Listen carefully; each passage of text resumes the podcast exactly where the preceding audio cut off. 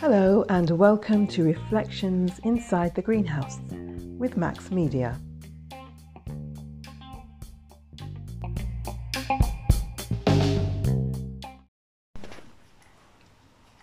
Hello again. I hope you're keeping well and positive, and I hope that you're navigating the ever changing landscape. I really, really do. Uh, well, towards the end of 2019, back in 2019, I performed what I call my usual ablutions. When coming to the end of one year and embarking on the next, I make my New Year's decree. And I know that many people are in the habit of making New Year's resolutions and have been for decades. And I did follow that kind of trend, let me call it, in my earlier days. But uh, I was about to say my halcyon days, which is a reference I made to my youth in an earlier episode, but one for which I soon afterwards rebuked myself for referring to my youth as my halcyon days. Um, at, at, the risk of insulting your intelligence, actually, here I'm going to give you uh, the definition of halcyon days of youth. So, in advance, I'm asking for your forgiveness, or at least your understanding, while I give this definition, because you may well know what it means, but bear with me. So, it's a term that's used to speak of days that are happy and joyful, carefree and peaceful. So, the reason for my self rebuke is that by referring to my youthful days as being on that level, then I simultaneously declare my current state, um, whilst no longer youthful, as also no longer peaceful and happy and joyful and carefree. And whilst, yes, I do certainly have my own share of issues, I can claim at least three out of those four to be my current level.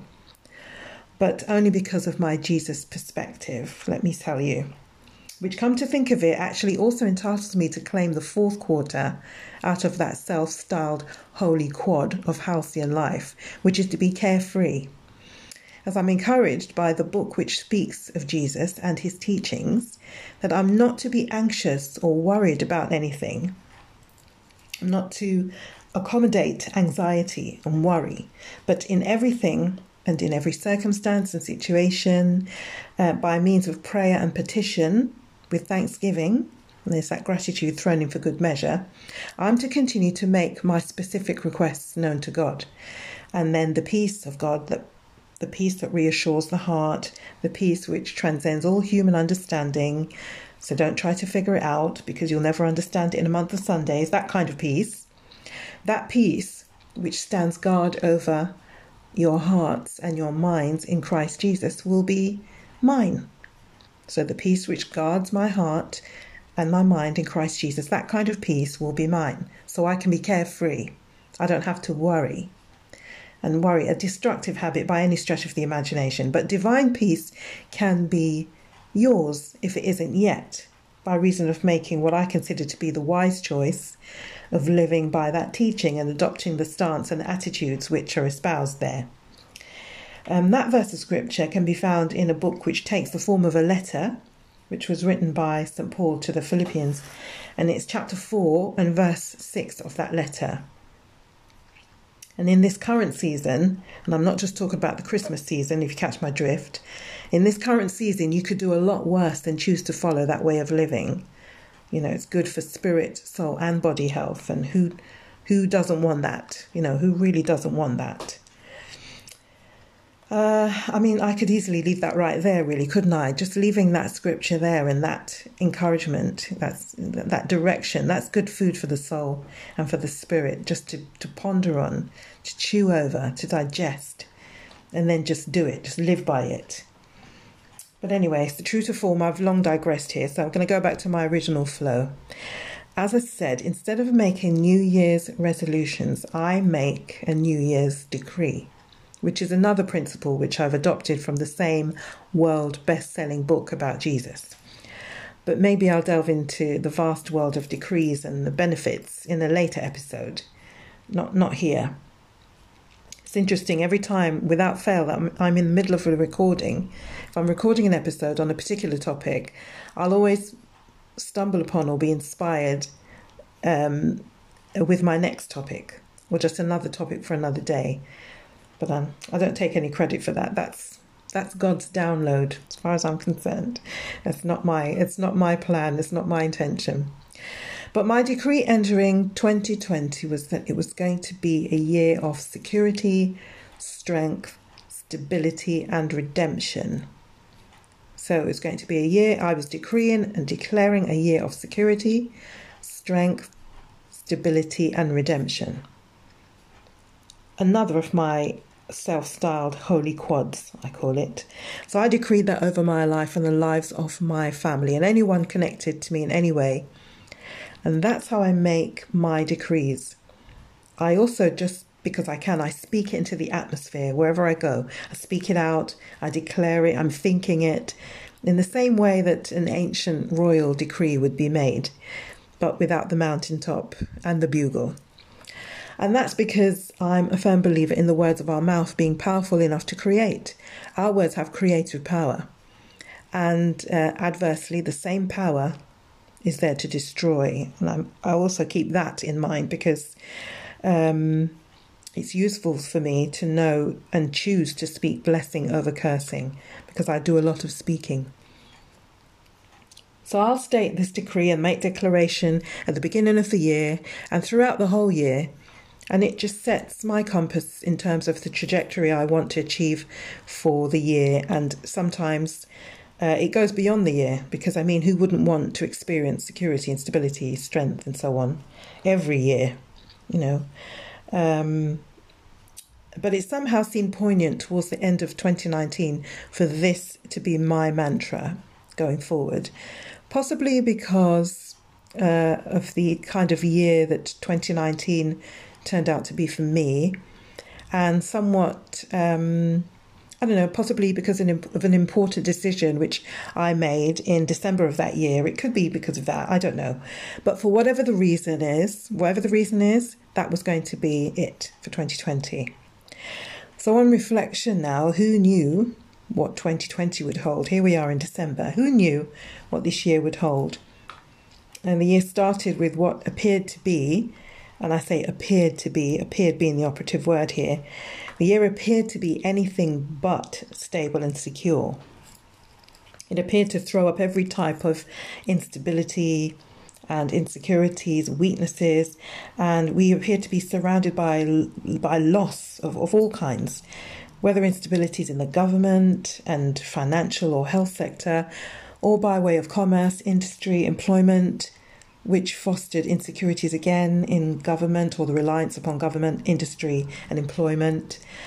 Um, the pillars which we would consider the epitome of strength seem to collapse under the weight of everything. And as for loss, predominantly we witnessed the huge loss of life this year, which is always tragic and, and again precursored by the loss of health and well being.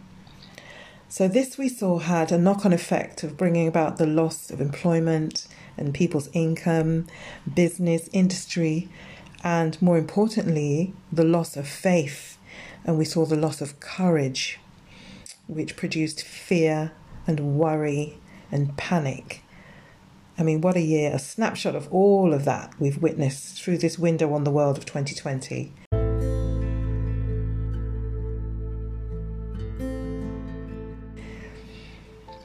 So, my decree, I believe, was God inspired.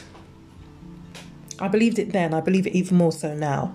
I was inspired to make that declaration throughout this year, and I believe in speaking those things that aren't, that are not, as though they are.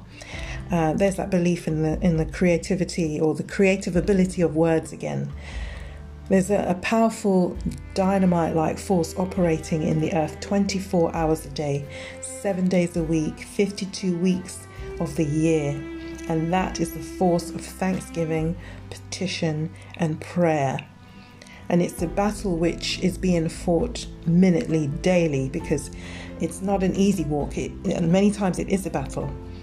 And we're being faced with all manner of atrocities, some obvious, some not so obvious, some in your face, some quite insidious.